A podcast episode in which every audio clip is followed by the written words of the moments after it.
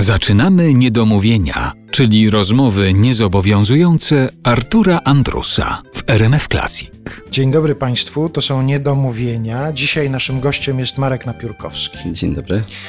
Muszę Ci powiedzieć, że ja w takiej formie to Cię widzę może drugi, trzeci raz w życiu, bo zazwyczaj jak Cię widzę to albo z gitarą, przede wszystkim z gitarą, albo na nartach. A tu ani gitary, ani nart. No Ingemarem Stermarkiem to ja nie jestem, ale faktem jest, że spotykaliśmy się we Włoszech, zjeżdżając radośnie w czasach, kiedy Można to było. było, można, można było to robić, tak. No a z gitarą, no cóż powiem, to już wiele lat, 40. Ale powiedz, jak tak się wyrwiesz z domu bez gitary i nagle cię na ulicy dopadnie taka przemożna ochota, żeby coś zagrać. Jest już na przykład jakiś taki nowoczesny sprzęt, że wyjmujesz smartfon i jesteś w stanie na nim grać jak na gitarze? Bo pianiści chyba tak mają. Widziałem taką klawiaturkę małą. Y, No tak, ja się cieszę, że nie ma jeszcze takiego ustrojstwa, bo y, ja za często sięgam po smartfon i zaglądam tam, poszukując nie wiadomo czego.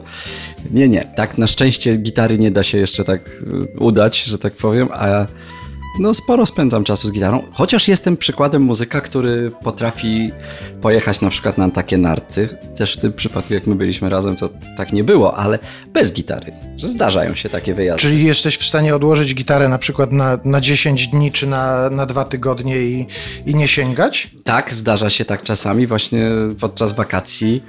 Tak, to już jest takie, długo już trwa, tak jak powiedziałem, nie wyliczając tutaj tych wszystkich lat, ale to jest długa przygoda i mimo, że to jest partner wymagający, bo to nie wygląda tak, że ja sobie siadam otoczony weną, w romantycznym porywie sobie brzdąkam, tylko to jest moja codzienność, to jest praca także, bardzo poważna praca, utrzymywać się w formie, oczywiście kreować jakieś rzeczy i tak dalej. Natomiast przez tą ilość powtórzeń, którą już jakby z tą gitarą miałem, mogę dwa tygodnie nie grać, Chociaż z drugiej strony jest to wymagająca cholera i, i naprawdę cały czas obraża się, trzeba o nią dbać. Ale to jeszcze już skoro nam się połączyły te dwa wątki, narciarski z gitarowym, to nie jest tak, że jak już człowiek to świetnie opanuje, to tak jak z nartami, że potem tylko wkłada buty, staje i jedzie tak sobie?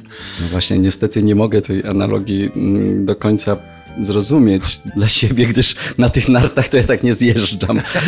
nie, oczywiście, ja zagram parę podstawowych akordów, prawdopodobnie jakbym trzy lata nie grał od dzisiaj, to pewnie bym je zagrał. Natomiast jest to dużo bardziej wymagające jako sposób życia, jako praca, żeby się utrzymywać w tej formie, której efektem jest granie niuansem, a nie tylko cedurem, który poważamy oczywiście. No to już kończąc, chociaż może nam się gdzieś będzie pojawiał ten wątek narciarski, no to spoglądasz tak tęsknie w stronę nart, desek, kask, gdzieś tak sobie od czasu do czasu założysz tak Nie, próbnie. taki, takich fetyszy nie mam, ale tak palcem po mapie to czasami na południe tam do tych Włoch sobie zjadę.